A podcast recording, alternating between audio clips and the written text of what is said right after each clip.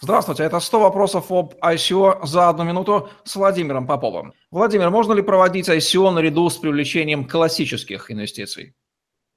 Это тоже очень популярный вопрос, такой же, как краудфандинг. Ответ очень простой. Да, можно. И более того, я считаю, что в ряде случаев нужно. Когда? Ну, как минимум, если вы из реального сектора. Почему? Потому что э, люди из классического инвестирования, они э, давайте назовем это так, заточены на то, чтобы вкладывать деньги в проекты с какими-то понятными для них историями, например, там создание, не знаю, перчатки виртуальной реальности, а, какая-то, допустим, блокчейнизация пшеницы, а, чипирование какого-нибудь там а, домов, э, да, там еще какого-то оборудования или еще чего-то.